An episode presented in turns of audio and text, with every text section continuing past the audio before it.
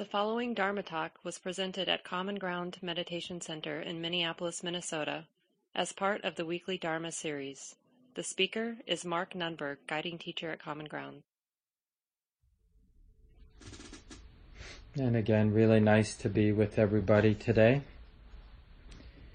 as we're moving through our eight week Buddhist studies class on the Buddhist teachings on the Four Noble Truths you know, it's one of the central maps, just under um, sort of a mapping out of what this is all about. And in the same way, you know, as uh, one of the real gems of the Buddhist teachings, you know, he came to understand that this experience that we're having is a natural process. So that means the experience of suffering arises in this natural, conditional way, and that it can also cease naturally, lawfully, when the supports for it aren't there. So we're very much like any other aspect of nature. Some of you might be gardeners, and they're, let's say, if the garden is having some trouble, you know, we'd study the causes and conditions. How, how's the water? How's the quality of the soil, the quality of the sun, the other elements, too much, too little wind, whatever it might be. Some cat urinating on the on the plants or in the soil, changing the sort of chemical balance in the soil. So we, we would observe the sort of dance of causes and conditions and we, you know, it's just that basic correlation. Oh, when there's this, there's that. Without there being this, there's no that. So, same thing with the squeeze in our heart, feeling burdened, feeling tight, caught in fear, caught in greed, caught in distraction and delusion and denial, right? Then what a wise person does is you know, what wisdom does is say, well, this is interesting. I wonder what the causes for my heart being all bound up are. And what we do when we're not so wise is we just thrash about when we're suffering. You know, we complain, we blame, we deny. But when there's wisdom, the very nature of wisdom is to want to know the causes. Like, how has this come to be? If it's here, there are lawful supporting causes for it being here. And when those causes aren't present, then there won't be this bound up, hurting heart. I sent along in the email this afternoon, uh, actually three articles, or two in one link by Ayya Medhanandi. Um, you probably saw Ajahn Medhanandi when uh, um, Ayya Medhanandi was part of Amaravati, uh, the sort of Western uh, lineage. Then all the senior bhikkhunis or all the senior Siladharas, uh, nuns, and the senior monks were called ajahns. But uh, it's more traditional to refer to bhikkhuni. She's now a fully, fully ordained Buddhist nun um, with the term Ayya. So Ayya Medhanandi um, there are two articles, and the second one I'm going to read from now, Freeing the Heart. And uh, it's from the book Freeing the Heart, which was a collection of articles by some of the nuns at the time at uh, Amaravati and Cittaviveka, uh, the two monasteries in England. And um, Ayya Medhanandi writes, as we embark on that inner journey, we resolve to use right mindfulness as our compass, to bring careful attention, astute observation, and clear seeing to the witness of the present moment, and to be ready to meet any hindrance or obstacle that should arise in our path with an awakened awareness and purity of presence. Such a practice asks us asks of us a deep commitment, perseverance, and fanatical patience to constantly come back time and time again to this moment. and she goes on just to talk about how we're, you know, that kind of devotion, that kind of patience is not a quality that a lot of us have, or maybe has not been fully developed. We sort of want to move on. Like if this isn't working for me, I move on. I, I adjust my posture. I adjust my friends. I adjust my job. I adjust my relationships, right? And there's a kind of restlessness generally um, in human existence, in human culture always looking for a resting place, never finding it, but we keep looking in kind of just slightly different places that we've looked before, yet not finding it.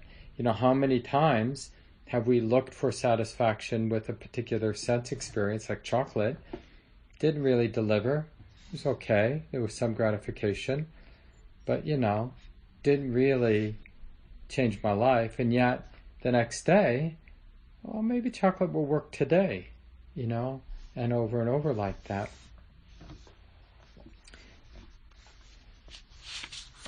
And so she's, I really like how she's so provocative here. She says, we have to have the faith, the willingness to surrender to the present moment, and in doing so, to be annihilated, to be burned, to go into the fire of the mind without wanting it to not hurt and just to sit there, we enter into a spiritual holocaust. And she, you know, wants to talk about this on purpose, you know, so she brings up the Holocaust. Her her ancestors were um, unfortunately caught up in the Holocaust. And she uh, quotes then in this article from Etty Hillesum, who, um, after she had passed away in the Holocaust at Auschwitz, um, I guess they found the journal and published it um, um, after the World War II. And she quotes her, I have looked, so this is a Dutch woman, a Jewish woman who died in the Holocaust.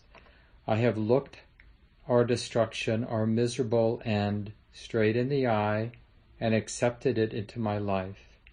And I continue to grow from day to day, even with death staring me in the face for my life has become extended by death. Living and dying, sorrow and joy, the blisters on my feet, and the jasmine behind the house, the persecution, the unspeakable horrors, it is all as one in me, and I accept it all as one mighty whole. So I think this is that unshakable patience.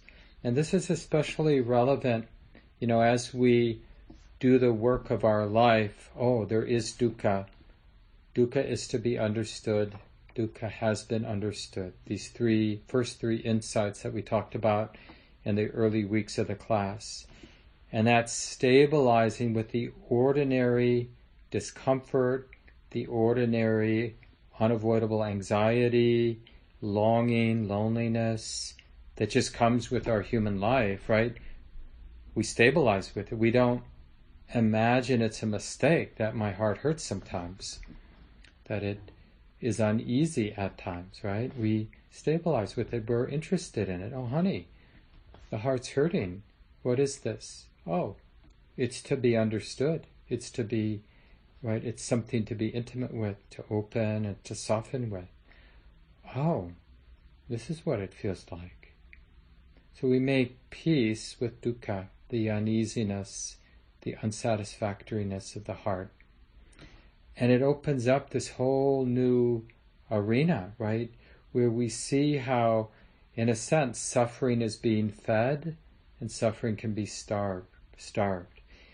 And it's all about how the mind understands, how the mind relates. Is wisdom relating with patience and curiosity and discernment? Or is the mind not relating with wisdom, but relating with habit and reactivity and wanting to get rid of and wanting to get something nice and wanting to become somebody and wanting to give up? And that's just, this is the arena that opens up how suffering in real time is set in motion and how suffering in real time can fall away.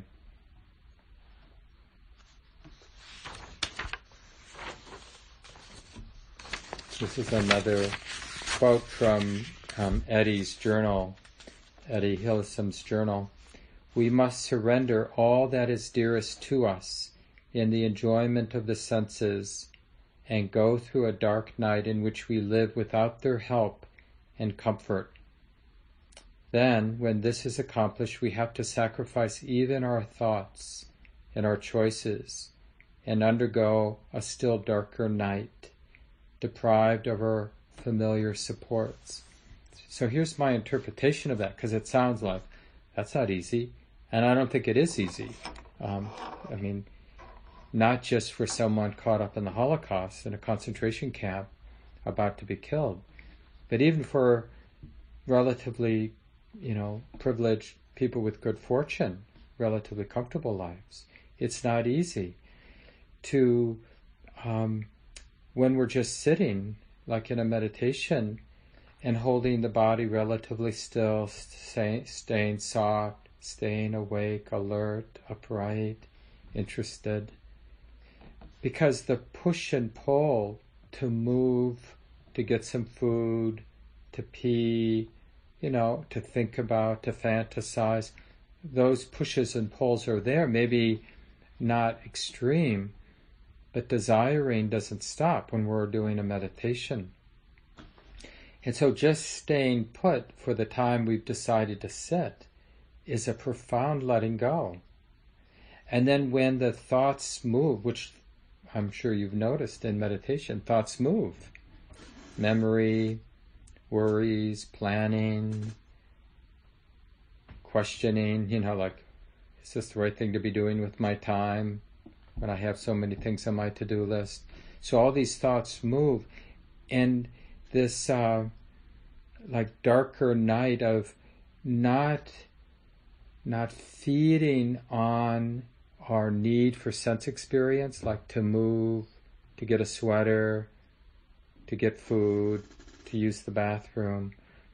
We're d- eh, during the course of a 30 minute sit, 45 minute sit, we're practicing dying to those acting out those desires so that we can observe that desire is like this. This is the heart that desires. Same thing with thoughts. We stop feeding on the thoughts through that process of identifying with our thought to plan something out. We see the planning mind, but we don't imagine that me planning I'm going to get something. We observe it as a natural phenomenon. So this is what she's talking about. She's not talking about something that just happens in the Holocaust. She's talking about something that can happen in any sit or any relatively settled time of reflection where wisdom is reflecting on the nature of suffering and the end of suffering, which is of course happening all the time for all of us. Right? So any moment will do. The thing about formal sitting times is that it's a relatively simple moment. That's all. That's what makes it different than every other moment of the day.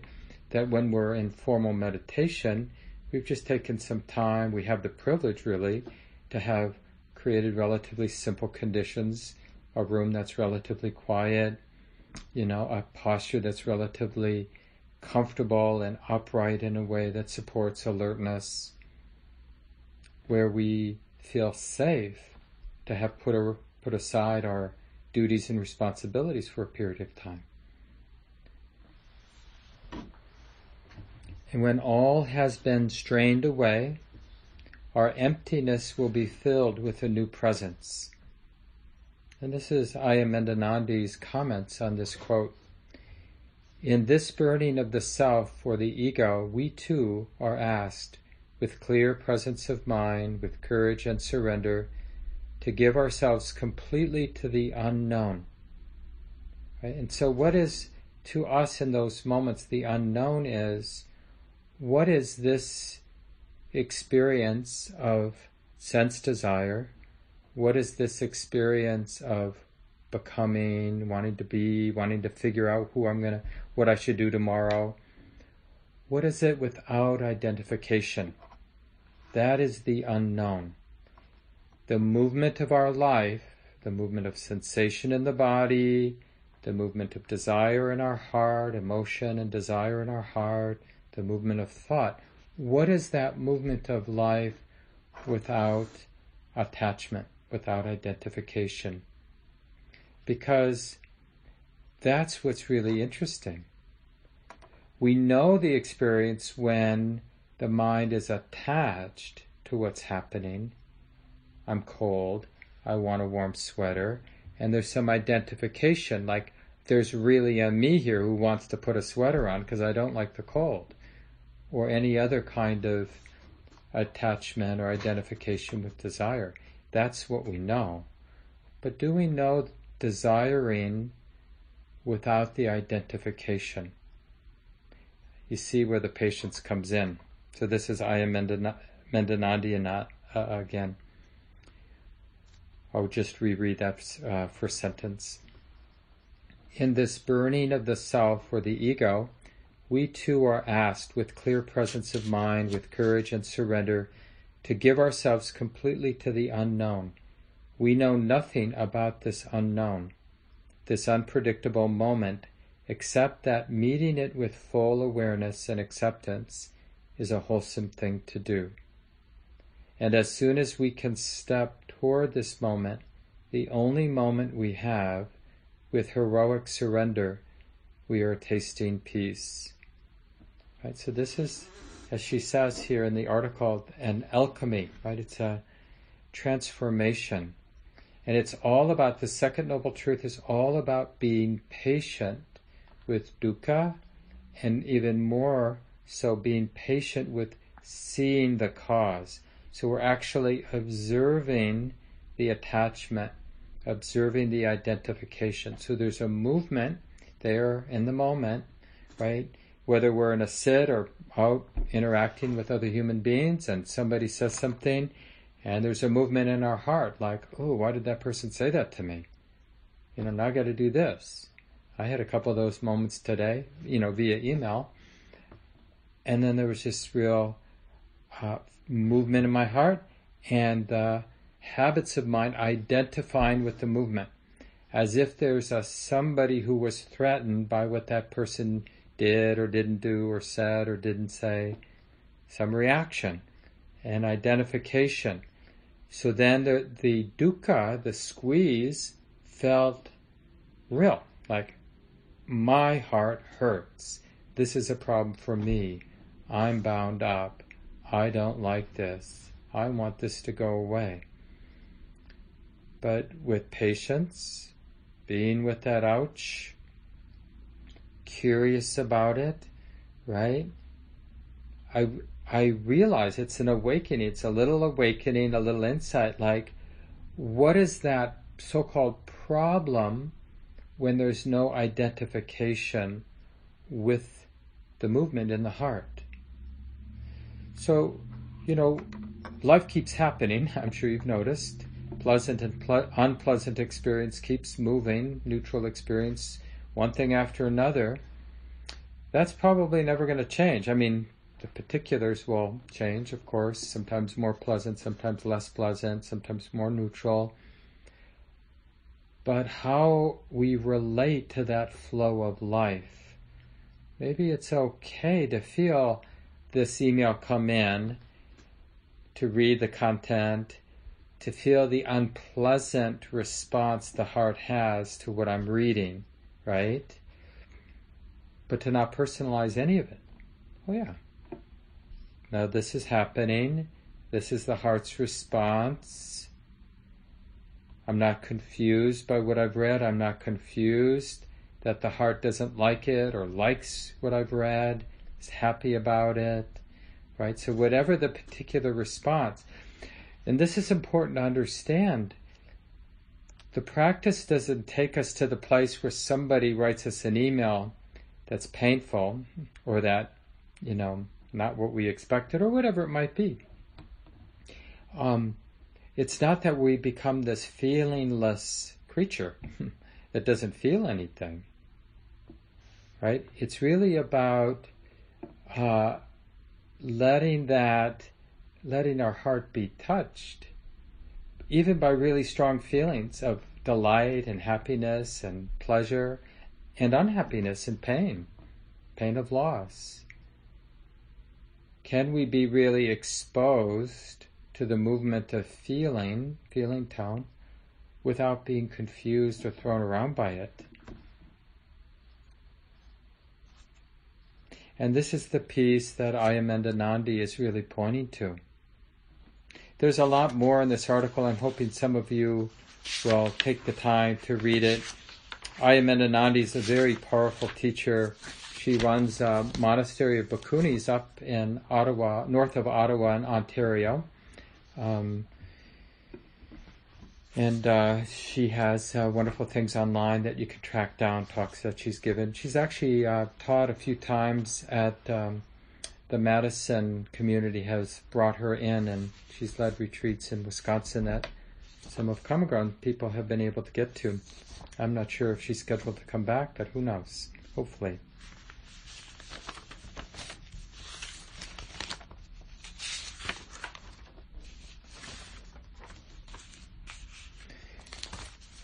So we want to learn, I think I read this uh, sutta before, uh, earlier in the course. The Buddha, you know, in, in sort of describing his path, said that that with sense experience, living, having sense experience, there is very real gratifica- gratification when we get what we like or when we avoid experiences that are painful. We feel good about that. And we should feel good about gratification. And he says, um, I set out, this is the Buddha, I set out seeking the gratification in the world. Whatever gratification of our desire there is in the world, that I have found. I have clearly seen it with wisdom just how far gratification extends. So we don't need to be afraid like when we actually are cold and we get a warm sweater and we put it on, we should really be intimate with how nice it is for the cold that we felt and didn't like, now that yucky feeling of being cold has been somewhat extinguished because we got the warm sweater on, and that feels nice.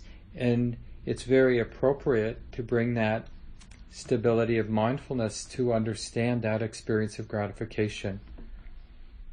And then the Buddha says, I set out seeking the drawbacks of craving right? So there we are, feeling cold, having the desire to be warm, and then looking at the drawbacks of that experience, like how the mind te- is and has the tendency to identify, get attached to the desire to be warm, right? So it's not about being cold, and it's not about having a natural desire to be warm when you're cold but it's the identification. And the Buddha really studied the drawbacks.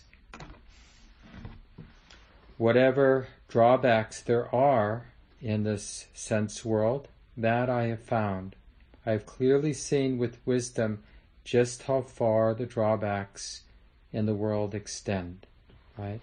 Like, what is the problem with desire? Oh, it's this identifying with desire.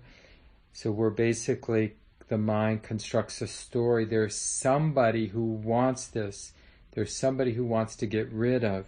There's somebody who wants to become somebody. And when we're, when the mind has constructed the story around a permanent sense of self, then uh, there's a personal sense of self that feels threatened by not being able to get a sweater, right? Not being a- able to become who I want to become, not being able to get rid of what I want to get rid of. Then the heart gets squeezed. And the Buddha studied the drawbacks. So he studied what is it, what is the experience of gratification? What are the complications and the suffering that arises because of desiring? And then he studied the third thing. Whatever release there is in the world, that I have found. I have clearly seen with wisdom just how far freedom from the world extends. So this is not freedom meaning not being in the world so much as the escape or the not being dependent, not being squeezed by our likes and dislikes, by pleasant and, and unpleasant experience.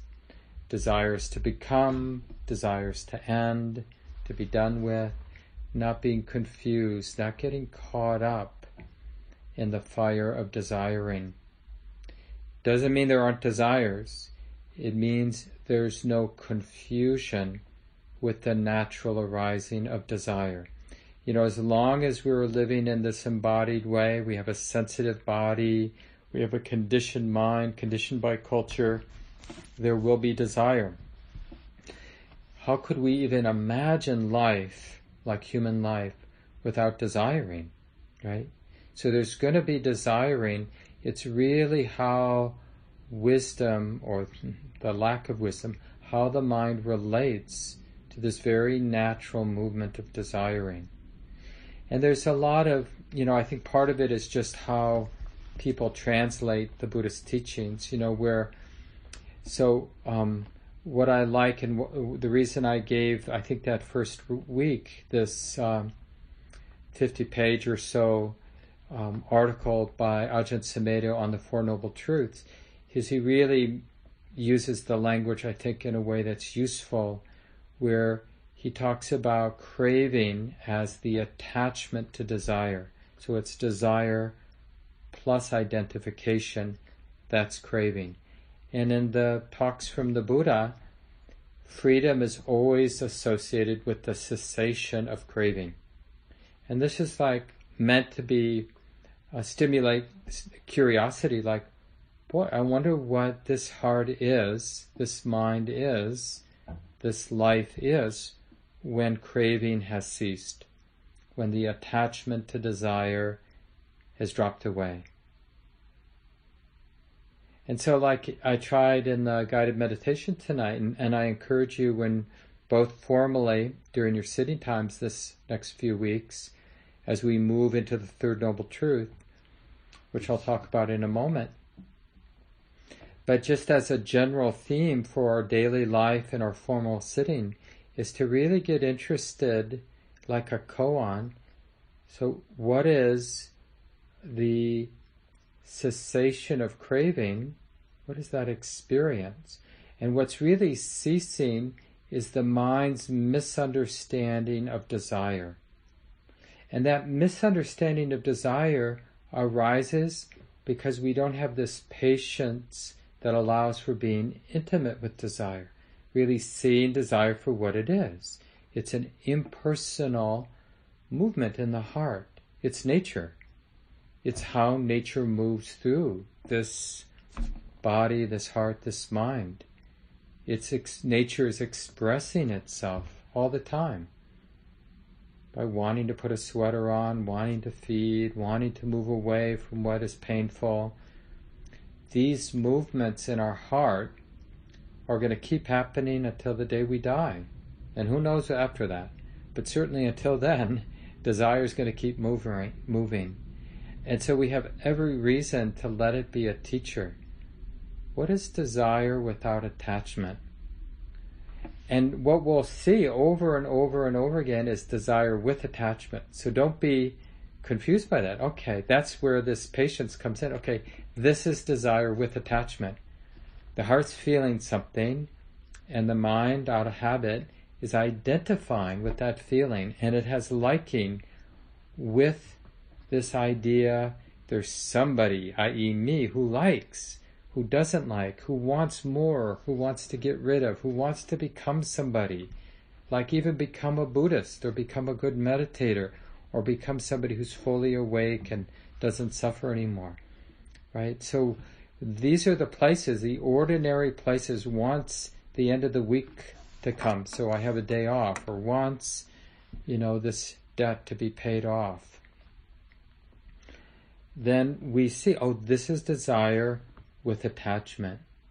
It's desire that feels substantial in the heart, like there's a squeeze. there's a sense, almost a visceral sense, that there's a somebody who will be gratified if this desire is fulfilled.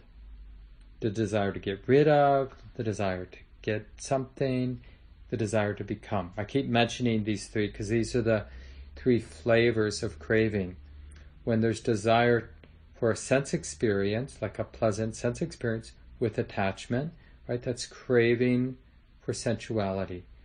When there's desire to become somebody, then that's craving with with identification, craving for becoming.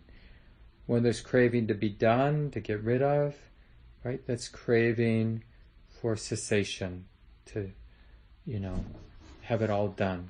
I'm tired. But it's really just craving. It's desire with attachment. And so when we notice it, then it's like we did with the first noble truth of dukkha. There is dukkha. It should be understood. It has been understood. Then there are three insights. And we need patience to really let these three insights arise. There is a cause for suffering. It's attachment to desire, right? So there is this cause for suffering, for the weight, the heaviness in our heart. The heart is attached to desire, confused by desire. This is not helpful. It should be abandoned. As I said last week, that doesn't mean we try to make it go away. We don't make craving go away. As I mentioned at the end of the guided sit, the path the Buddha lays out is really a path of understanding. So we see there the craving, we see that there's attachment to desire, we feel the squeeze, we see that it isn't helping anybody, and we're patient. Will this cease? You can use that question. If I if I have a honest, a clear, a patient, a kind, compassionate relationship with this squeeze, with this craving, what happens? Not will it go away even, right? Even that can be sort of trying to control things but disguised by this sort of Buddhist veneer. But we're really patient. That's why in Ayya Medhanandi's article, she uses such graphic terms like the spiritual holocaust or being annihilated or submission. You know, she's using really strong terms to evoke the sense of patience, that there's something to learn, but we really got to hang out with craving. We have to hang out so until any uh, habit of wanting to control, wanting to get something gets burnt out because we can't really see what craving is we can't really experience the letting go of craving when we're trying to let go, right? Because trying to let go of craving is craving. And this is really the root of samsara, you know, the how we keep replicating cycles of suffering. Even though we want to be free with free from suffering, I relate to my life, I relate to my experience in ways that create more suffering, more more times around that circle of suffering over and over again.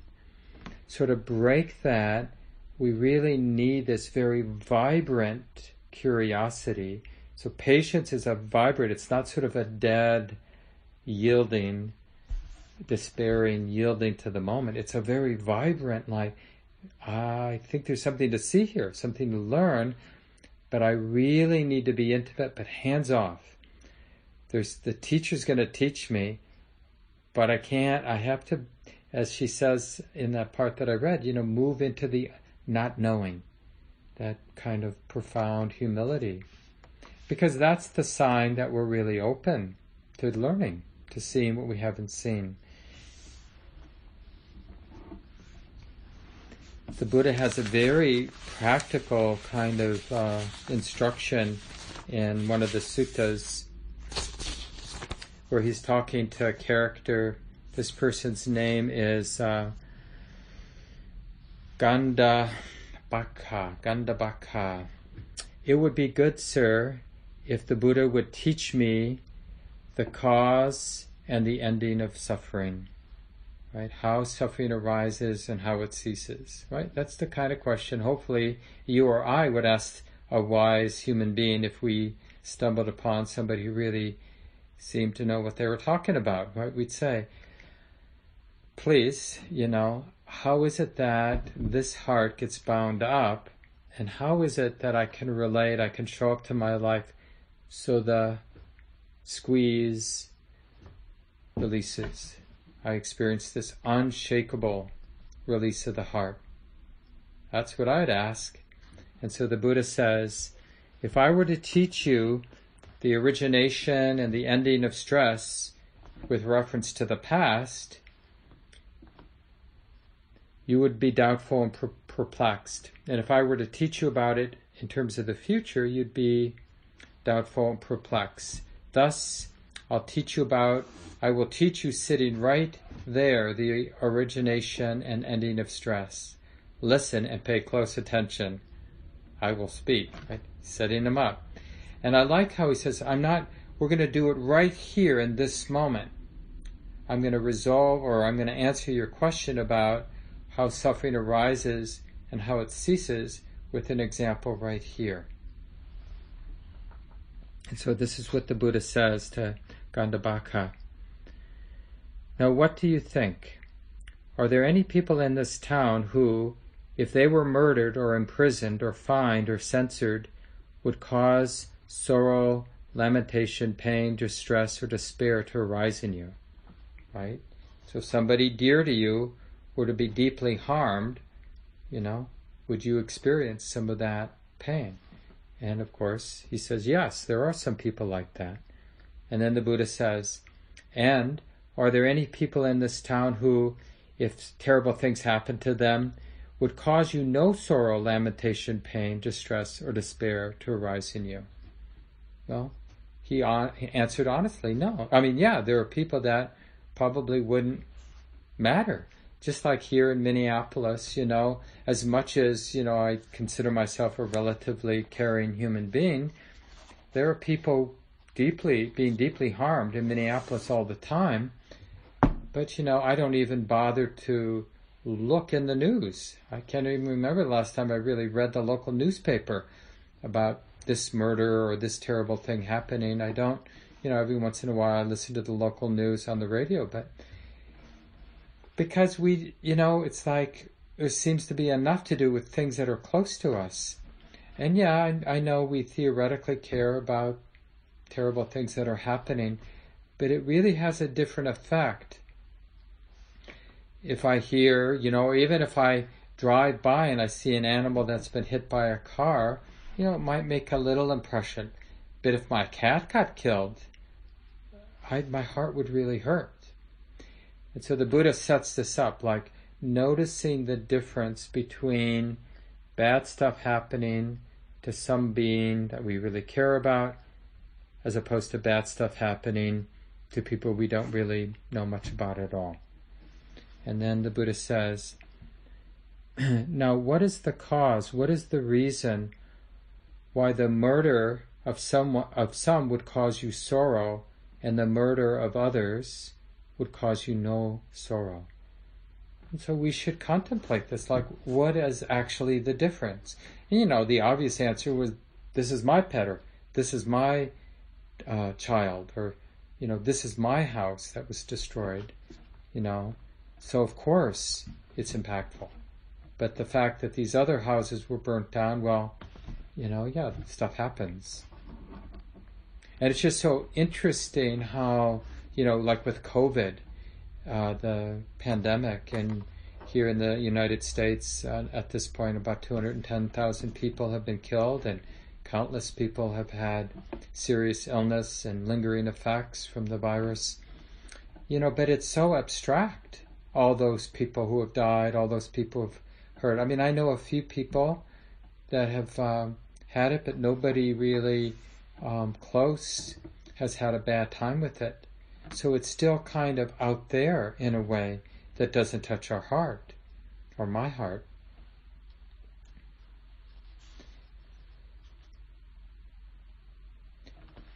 And then uh, the Gandhabhaka answers those whose murder would cause me sorrow or those for whom I feel this connection, this desire, this passion. Those whose murder would cause me no sorrow or those whom I feel no desire, no passion, no attachment, right? So passion, you know, is an interesting word. We sometimes in English think of passion as like a good, but it actually, the root of passion as a, I forget if it's Latin, but um, means suffering. It's really pointing to the attachment to desire.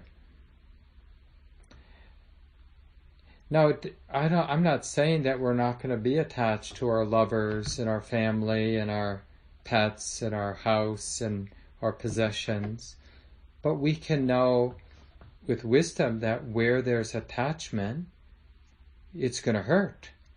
You know, you don't have attachment without vulnerability, without exposure.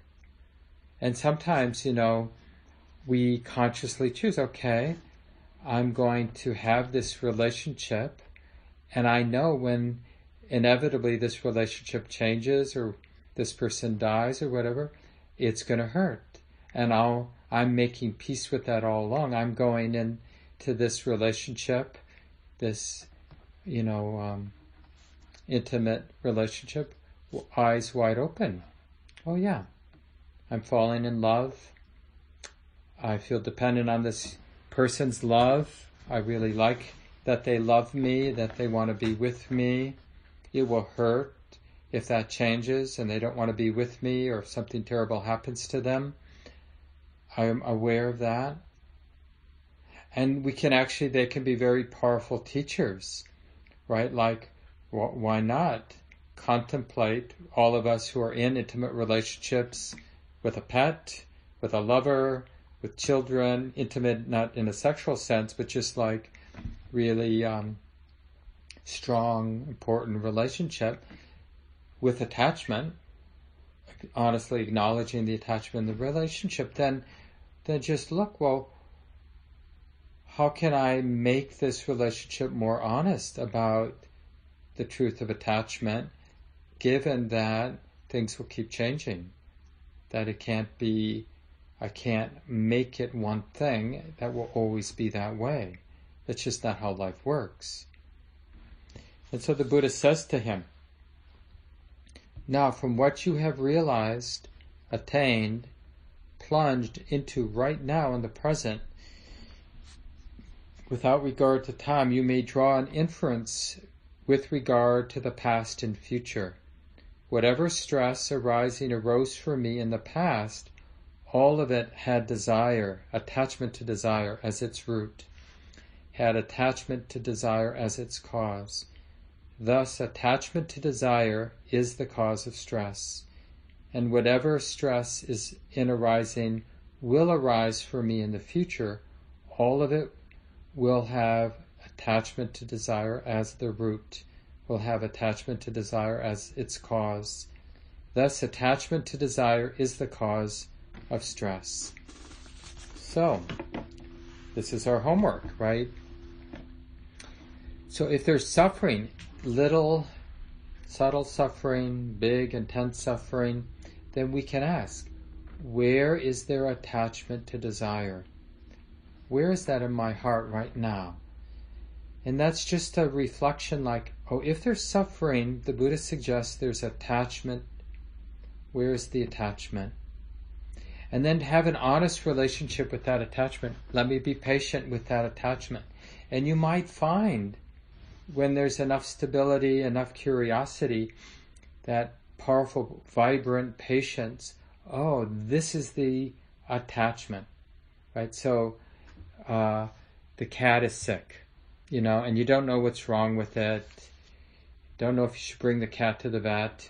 Could be a lover, uh, you know, a partner, could be any kind of relationship with attachment.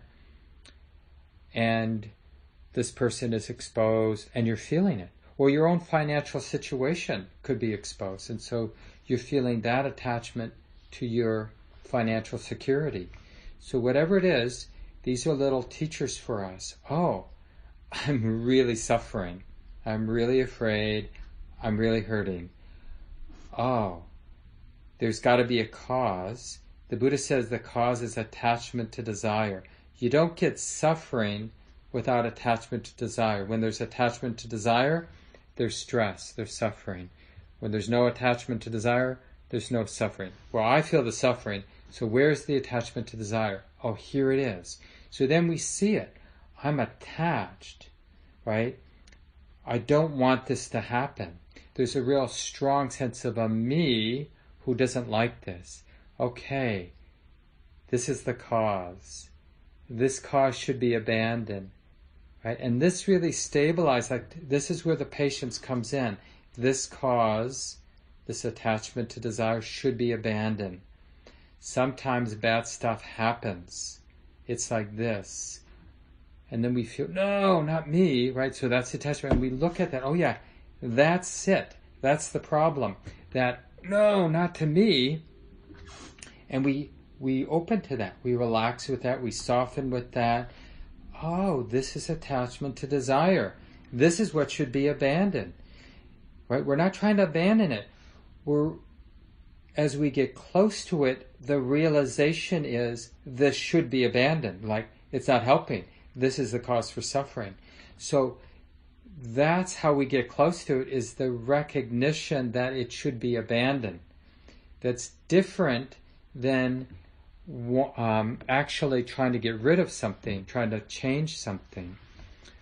So, this is why we really need to hear the teaching on patience, like this powerful love. It's really, patience is a kind of love, like I, in love with the wisdom, you know, the intuition that there's something to learn here. And what are we learning? That craving ceases, that attachment ceases through the purity of being with it as it is. Seeing it clearly with integrity allows letting go to happen. And that's an insight. Like uh, one of my teachers, Sayadaw U Tejaniya, talks about insight is always surprising. It's like, oh, the problem hasn't changed you know, my cat is still sick or whatever example, whatever situation you're working with where there's attachment, right? Circumstances haven't changed, but all of a sudden there's no attachment. There still may be some pain, like you see the cat uh, not being comfortable, and it touches our heart, as it should, right? The heart is touched by another being suffering, let's say, or you, even with your own financial insecurity, you know, you feel the tenderheartedness of of that exposure, but there's no identification. That's what ceased. So it's just uh, the poignancy of the moment without the weight. But it's hard to put into words. That's why the Buddha is really inviting us to really see that moment when suffering ceases. And it's really interesting in one of the discourses, um, the Buddha talks about like where suffering arises is where it ceases. Here, let me just read this before we end. Now, what is the noble truth, the ennobling truth of the origination of stress, of suffering? The craving that makes for further becoming, accompanied by passion, right, the attachment, delighting, relishing now here, now there, craving for sense experience, craving to become somebody, craving to for something to end.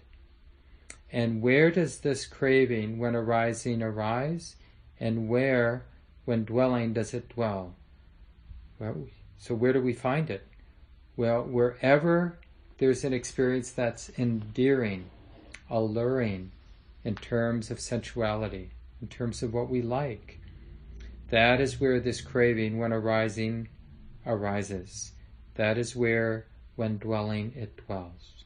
So it's right here in our this reality of sense experience, which is here and now.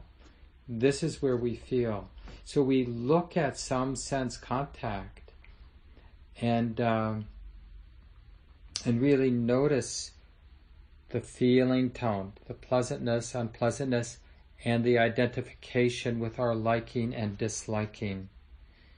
And then, you know, the Buddha asks the question, and where does it cease? Right? So we have the sense contact, seeing things, hearing things, thinking things, smelling, tasting things, touching things. They're pleasant and unpleasant. Liking and not liking is right there with the pleasant and unpleasant. We take it personally, the pleasantness, unpleasantness, and the we take the liking and the not liking uh, personally, and there's the grip, the grip of suffering. And so it's right there with sense experience that craving arises, and it's right there with the sense experience that it ceases. So that's the, you know, with that example I gave of the cat being sick or any kind of difficult experience, we're just holding the reality of that experience. And we see the attachment because that will be there, that because of the deep habit to personalize these difficult experiences. That's going to be there, the attachment. Oh. But it takes some discernment to really see the attachment to desire. Because we don't want to mistakenly think, I shouldn't, you know, like this unpleasant thing, I shouldn't be experiencing this as unpleasant. It's more like, this is unpleasant. There is not liking, but the abandoning of attachment is realizing that it's okay for unpleasant experience to arise and it's okay not to like unpleasant experience. It's about what's not there. There doesn't need to be attachment, a grip that comes from the sense of self. So it arises with sense experience, it ceases right there with these sense experiences. These will be our teachers. This is a little passage from Joseph Goldstein's book, Mindfulness. Really powerful book. Kind of, I think, the summation of, you know, Joseph's many decades of teaching here. And most of you know Joseph was a really important teacher of mine, still is. Um, yeah, and, and, this is the chapter on the Four Noble Truths, and he's uh, Joseph writes in at this place um, in the book all craving is sustained by and feeds the sense of self.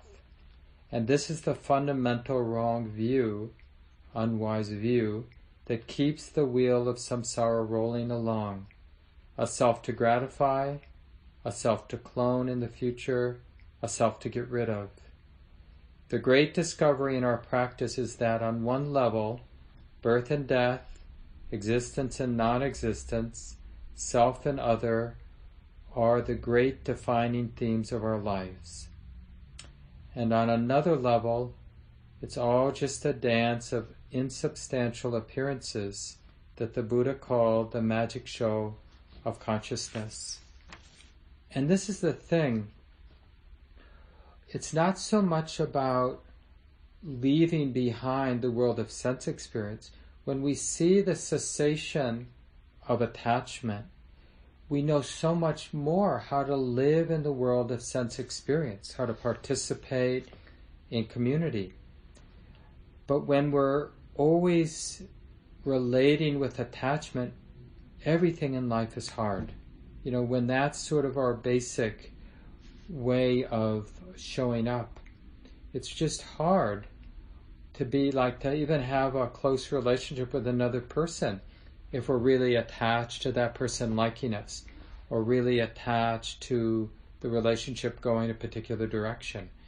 How many of us have ruined relationships with other people because of attachment? Undermine ourselves in a job because we got really afraid, really attached, really needing to succeed over and over again it's almost a cliche, but you know how it is. You know, when we make peace with failure, when we learn and do our best to make peace with death, as I was saying, you know, when we fall in love, if we make peace with the fact that we don't know how this relationship is going to unfold, and even when we sort of do all the things and, you know, get married and buy a house or, you know, get a pet together or have children together, to always know that we don't know, that everything arises and everything ceases. And we're making peace with it. We're sort of like knowing, like, oh yeah, I'm taking this on.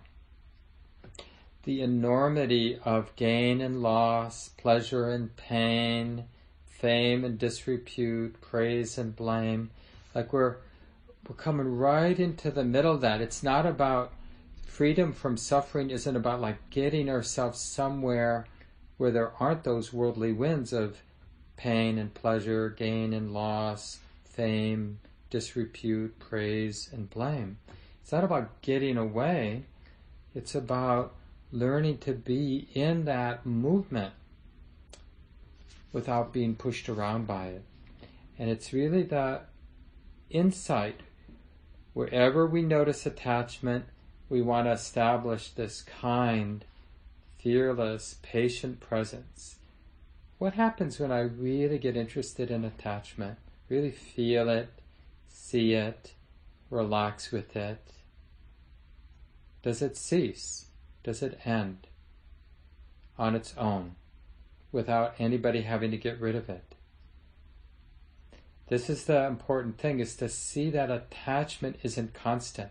Because when I'm attached to my partner, my cat, my health, the attachment, the grip feels, because it's synonymous with self, it feels permanent.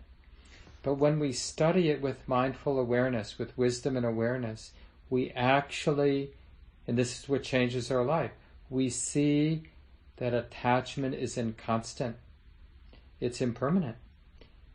And when it falls away, even if it's just for a moment, we see something that changes us. And we see that more and more, the heart gets changed more and more. We become someone who's not afraid of desiring and not even afraid when, because of habit, we fall back into attachment because we're learning. Oh, yeah, I need to acknowledge the attachment. I need to acknowledge the squeeze of the heart that comes with attachment. I need to reaffirm one more time that attachment ceases. And this leads to the integration of the third noble truth.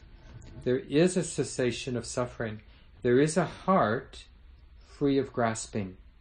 This mind, this heart, can be experienced free of grasping. This should be realized, fully realized, fully integrated. It has been fully integrated. These are the next three insights. As that insight into non grasping matures, then, and really only then, does the path get clear, like how to live this life in a way that leads to full awakening. Otherwise, the path is kind of theoretical. I mean, we we kind of learn through the school of hard knocks, you know, when we're living in a way that planting seeds for more suffering, you know, eventually the suffering wakes us up. But the more we have a taste of non grasping, realizing these little moments, sometimes big moments, of this life, this heart, mind, no grasping, and really feel that freedom that participation without any of that squeeze, that weight, then we understand like sila and how to, you know, this valuing of non harming in our actions in the world and the valuing of a calm presence and the valuing of the deepening of wisdom, of non attachment, of not selfing. So that's where we're going for the last three weeks of our course. Next week we'll have small groups. And uh, so one of the things, of course, anything will be relevant for those who are going to stick around for the small groups next Monday. But one of the themes you might want to share is just little or big moments where there was this patience with attachment, this real curiosity with attachment, trusting, like, this is my teacher, and maybe moments of seeing attachment fall away seeing craving fall away. Oh, this is the mind free of craving. Even if just a faint or ephemeral moment, before the mind picks up craving again. Oh, now I'm a Buddhist. Now I'll do this. And we're back back in the suffering. So wishing everybody a good week. Thanks for showing up tonight. It's been nice to be here together.